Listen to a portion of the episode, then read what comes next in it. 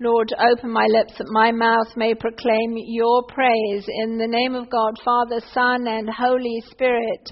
Amen. Please be seated.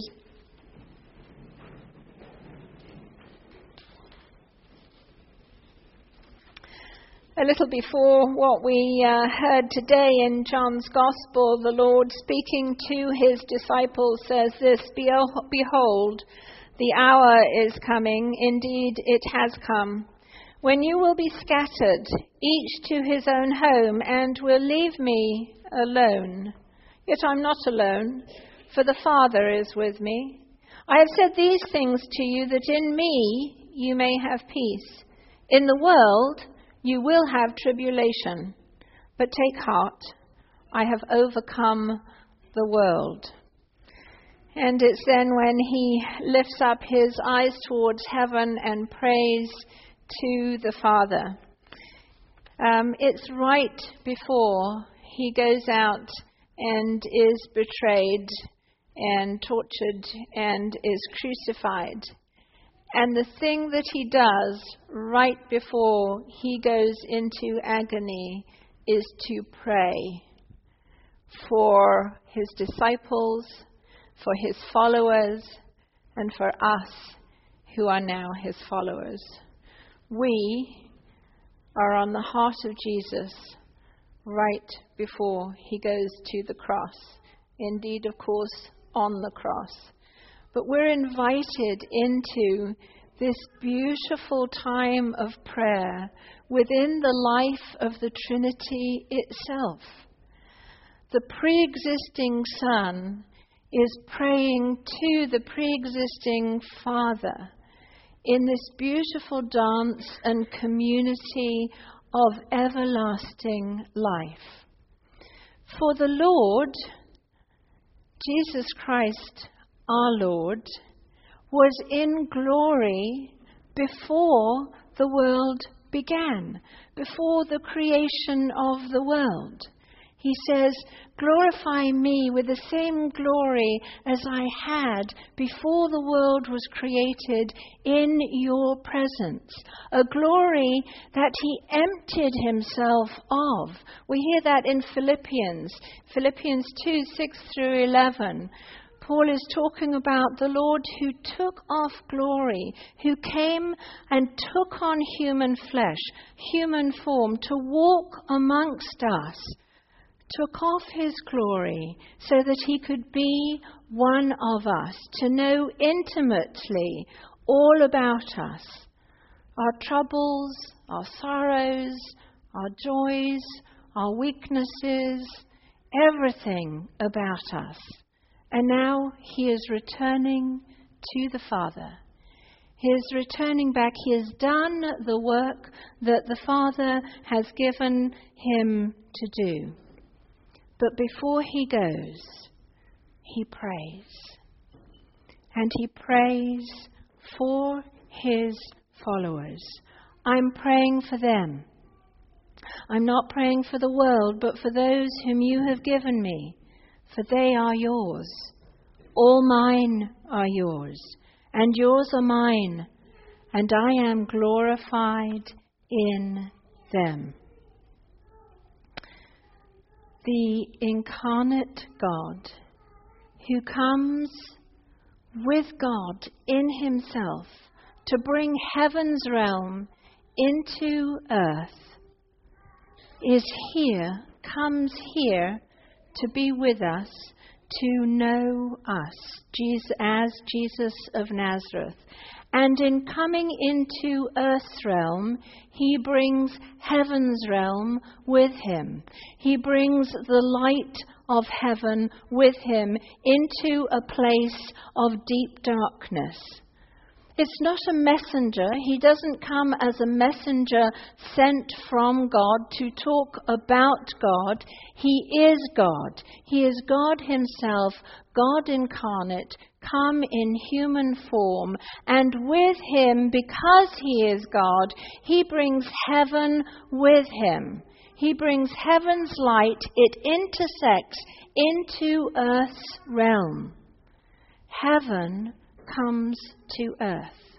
Light comes into darkness, and darkness will not extinguish it. He comes to bring light and life, heaven's very life, to bring eternal life to those who know him, trust his words, and acknowledge that he came from the Father. We hear you have given him authority over all flesh to give eternal life to all whom you have given him. And this is eternal life, that they know you, the only true God, and Jesus Christ, whom you have sent. And a little bit later, he prays this prayer over the disciples I do not ask that you take them out of the world, but that you keep them from the evil one. He has come into the world and he knows the darkness of the world. He doesn't want to take us out of the world. He knows that things will come against us in this world. But he prays that we will be protected from the evil one as we are his light bearers into the world. Because just as heaven intersected into Earth's realm, into Earth's dimension, when God Himself came into this realm, so we, empowered and filled with the Holy Spirit, are now heaven's messengers, heaven's place Heaven resides in us because God resides, resides in us, and where God is, there heaven is. And so there is heaven's light that is to shine forth from us also into the darkness. He doesn't want us taken out, He wants this world redeemed. He wants this world completely to look like heaven. That's our prayer in the, in the Lord's Prayer, isn't it? That thy will be done on earth as it is in heaven. So that God's will, which is done in heaven, is done completely on earth. He prays for us as he goes to his death. He continues. He is seated at God's right hand. Do you know that each and every one of you are held within the Trinity? You are held safe in the life of the Trinity. You are in the prayers, the thoughts, the mind of the Trinity. You are kept safe there from the enemy. He prays for protection because he knows that there's a battle going on. He's won the war. The captain of the angel armies has defeated Satan. And that will fully be shown at the end of the age when he returns with the angel armies and all of heaven and earth are renewed. For the moment, he leaves us in the world to battle the darkness on His behalf, to spread light out as the ripples, as a pebble is, is thrown into the water, so that light just goes out from His children, from the ones for whom He is protecting. And this is His prayer as He goes to the cross. Our reading in Acts gets us through the crucifixion, through the resurrection, to this time of 40 days when Jesus, his, his resurrected body, is with his disciples, teaching them deeper and deeper things that they could not understand prior to the resurrection, that are now starting to come more into focus as Jesus is with them in his resurrected body a little bit earlier from our Acts reading, it says, To them he presented himself alive after his suffering by many proofs, appearing to them during 40 days and speaking about the kingdom of God. He is teaching them more and more deeper and deeper levels of what it means to live in the kingdom of God. They still don't quite get it. They will get it completely after He sends the Holy Spirit to them. And we know they haven't quite got it because they ask then, Lord, Is this the time when you will restore the kingdom to Israel? But you see, their question is too small. Their question is completely parochial. They're just thinking about Israel. But Jesus answers the much bigger question how will the kingdom spread to the ends of the earth?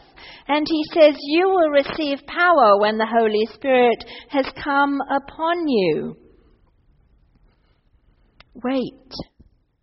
In a few days, I will send him to you. So last Thursday, we celebrate in the church's uh, calendar the ascension of Christ, 40 days after the resurrection. Jesus ascended into heaven and he told his followers, Wait, and a few days I will send you power from on high. That's Pentecost next Sunday when we celebrate the coming of the Holy Spirit to empower the disciples and us as His followers and following in after them to empower us for ministry, to go out into all of the world. And what do they do while they're waiting? He says a few days. How many days is a few days? A couple? Three? Four? It ends up being ten. They don't know. He's just told them, wait. And what do they do? They wait in prayer. They gather together. They don't know how long it's going to be, but they trust His promises. And their focus is on prayer. They go back probably to the upper room where Jesus broke bread with them before he went to his crucifixion, and they're gathered and they pray continually for the Holy Spirit to come for their life together as a community.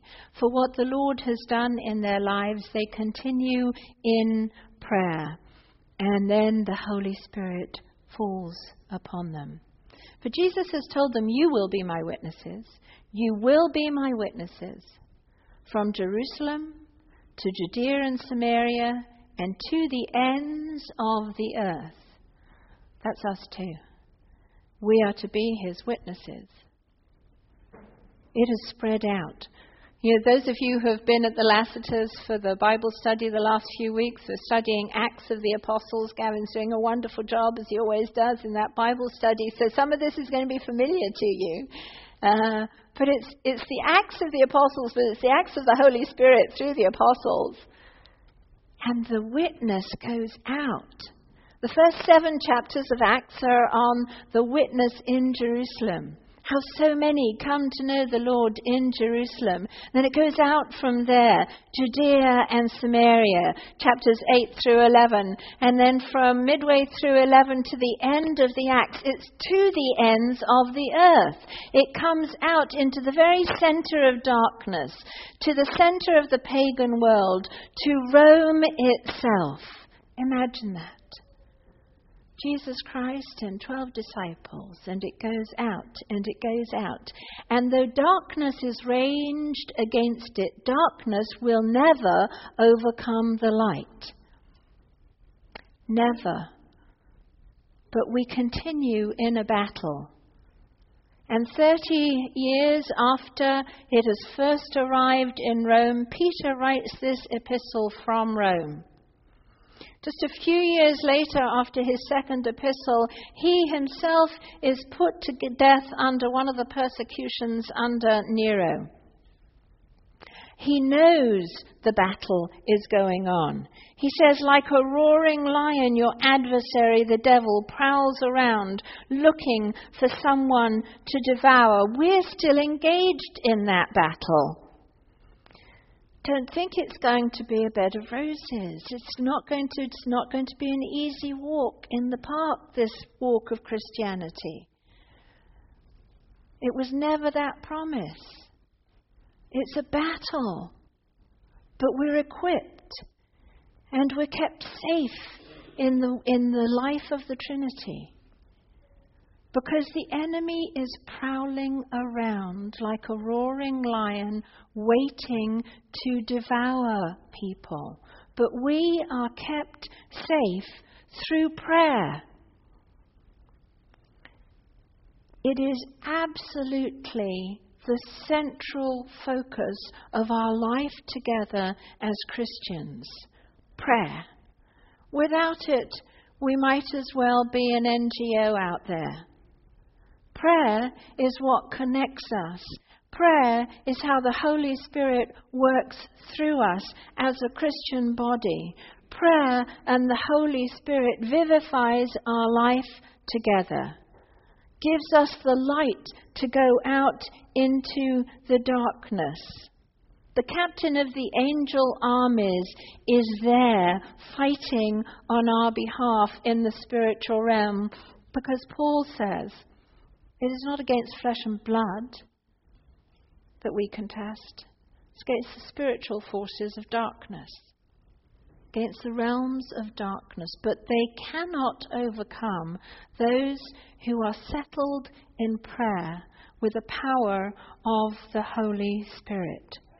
You know, that persecution is still going on today. There are still those who are suffering for their faith in Christ. We don't know that here. We don't know what that looks like, but we're to be in prayer for those for whom this is an everyday occurrence. We pray for the persecuted church. Many of you might know, might have seen this on Facebook or other social media, but there is a woman right now who's a young doctor who has been sentenced to death in the Sudan because she came to Christ because she now follows Christ. She was eight months pregnant when she was put, chained, not just put in jail, chained in jail. She just recently delivered a baby girl with her feet still chained. And she is still under the threat of death because she will not blaspheme Christ. She will not give up her faith. We have no idea what it's like to truly follow Christ to death, like many in the world are still doing. It's to them that Peter writes Resist him, the devil, steadfast in your faith for you know that your brothers and sisters in all the world are undergoing the same kinds of suffering. And after you have suffered for a little while, the God of all grace, who has called you to his eternal glory in Christ, will himself restore, support, strengthen, and establish you. The kingdom of light continues to advance despite the attempts of the darkness to overwhelm it. Although there are times when we can feel overwhelmed, when we can feel a darkness in ourselves. But it's then we're to resist the enemy. It's then we're to stand firm in our faith, in prayer, knowing that the ascended Lord is still praying for us. The heart of the Trinity is holding us because He cares for us. He cares deeply. Do you know how much you're cared for by the Trinity? Do you know how much you are loved by the Trinity? That you are held in the very life of God. He cherishes you. Wherever you've been, it doesn't matter. Nothing can stand against His love. And we receive that through prayer. We receive strength through prayer. We can do all things through prayer. I've currently I have a friend who's on um, a teaching mission trip to. She's a priest in the diocese. Uh, she was raised by missionaries in J- Japan, so Japanese is uh, is her second language. Actually, it was her first language for a while, and so she's there. And I saw that she was going on on Facebook, and, and we're good friends. I thought, well, you know, I'll pray for her when I can remember on this trip. And then while I was away on holiday, it was a little bit of a retreat time, really. I was just convicted I need to really be in prayer for her. So I emailed her and said, Give me your exact itinerary, because I need to know the places and the times where you are going to be. And it seems like the Lord just keeps bringing her to mind at different times of the day. A couple of evenings ago, Friday evening, I had an allergic reaction to something I ate. And so at 2 o'clock in the morning, I'm ro- woken up rather abruptly. Um, but as I'm woken up um, and exiting to the bathroom, um, I, she's on my mind she's she's I'm praying for her and I and I uh, she can't send emails out so the only way is we can message on Facebook. And um, and I said I just need to know you to know 13 hours later you know that two o'clock in the morning. And what was happening at that time is that she was in prayer for inner healing for people who had been wounded and she said, What happened at that time is that somebody came who I'd prayed for last year. And of course, we don't always see how the Lord works in people's lives when we've been in prayer.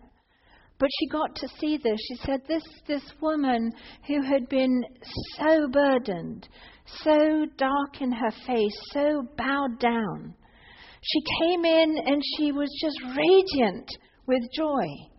And she came to tell me that those prayers had released her.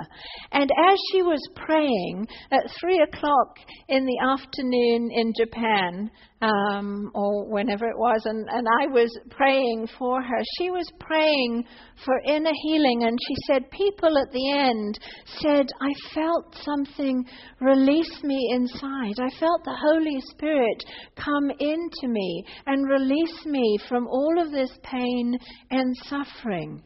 Isn't it amazing how God knows exactly what somebody on the other side of the world needs as far as prayer is concerned? You know, we have, uh, we were also with um, Bishop Greg and, and um, on Friday evening, and Laura Lee and Cameron and Hannah, who I'll introduce you to later. But um, we were at supper, and he was telling the story. All of these strands came together. I'd already written the sermon, but all of these strands, you know how it happens, come together. And he said, You know, I just was, uh, I've been talking to this priest who went into a church and there were um, about a hundred uh, people there and he said i knew that i needed to pray. I needed to pray uh, for the light to go out for the church to grow. And he said for a while this priest was the only one at prayer. And then he gathered together a small prayer team and they gathered together to pray. Eventually there were about 20 people who gathered on a regular basis to pray. And just a year or two later there were 300 people people in the church through prayer. See, we have a little prayer group on Wednesdays at noon. And sometimes there's two of us, sometimes there's three, sometimes there's eight of us. I have to tell you that I knew that we needed to do that. But I've only just realized this week that that's the epicenter of the life here. That is the epicenter of our life together because we pray for the world. We pray for the Anglican Communion. We pray for the churches around the world. We pray for our brothers and sisters who are persecuted around the world. We pray for this community, for Eatonville, for Maitland, for all of the communities around here. We pray for the churches. We pray for the leadership. We pray for the ministries. We pray for everybody on our prayer list. We pray for everybody in leadership. We pray for the Lord's protection and for his increase. And I am now absolutely convinced that without that, nothing happens here. Because it's that prayer covering that goes out, and that the Lord uses those prayers to bring the increase. It is the place where all ministry starts to happen. It's in the place of prayer. We're to be a people of deep prayer. We're to follow what the Lord did before he went to his death. He prayed for us. He continues to pray for us.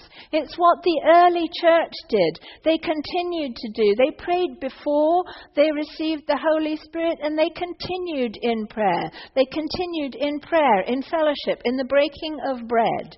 They continued in prayer because it's through prayer that the Holy Spirit can work, that the light will go out into the darkness and the darkness will not overcome it.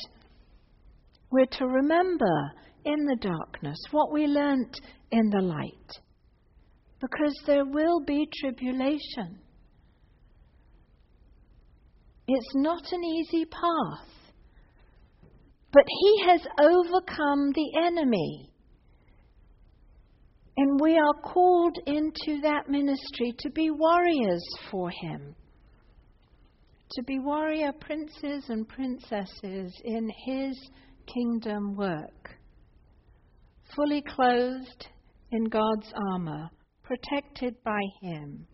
He says, Don't worry, cast all your anxieties on him because he cares for you. He cares for you deeply, unendingly, held in the life of the Trinity.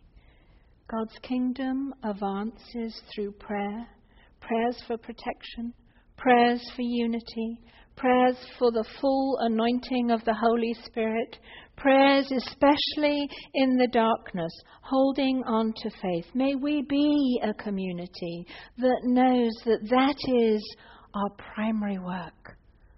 All other ministry just falls in under prayer. May we be a community at prayer because God cares for us.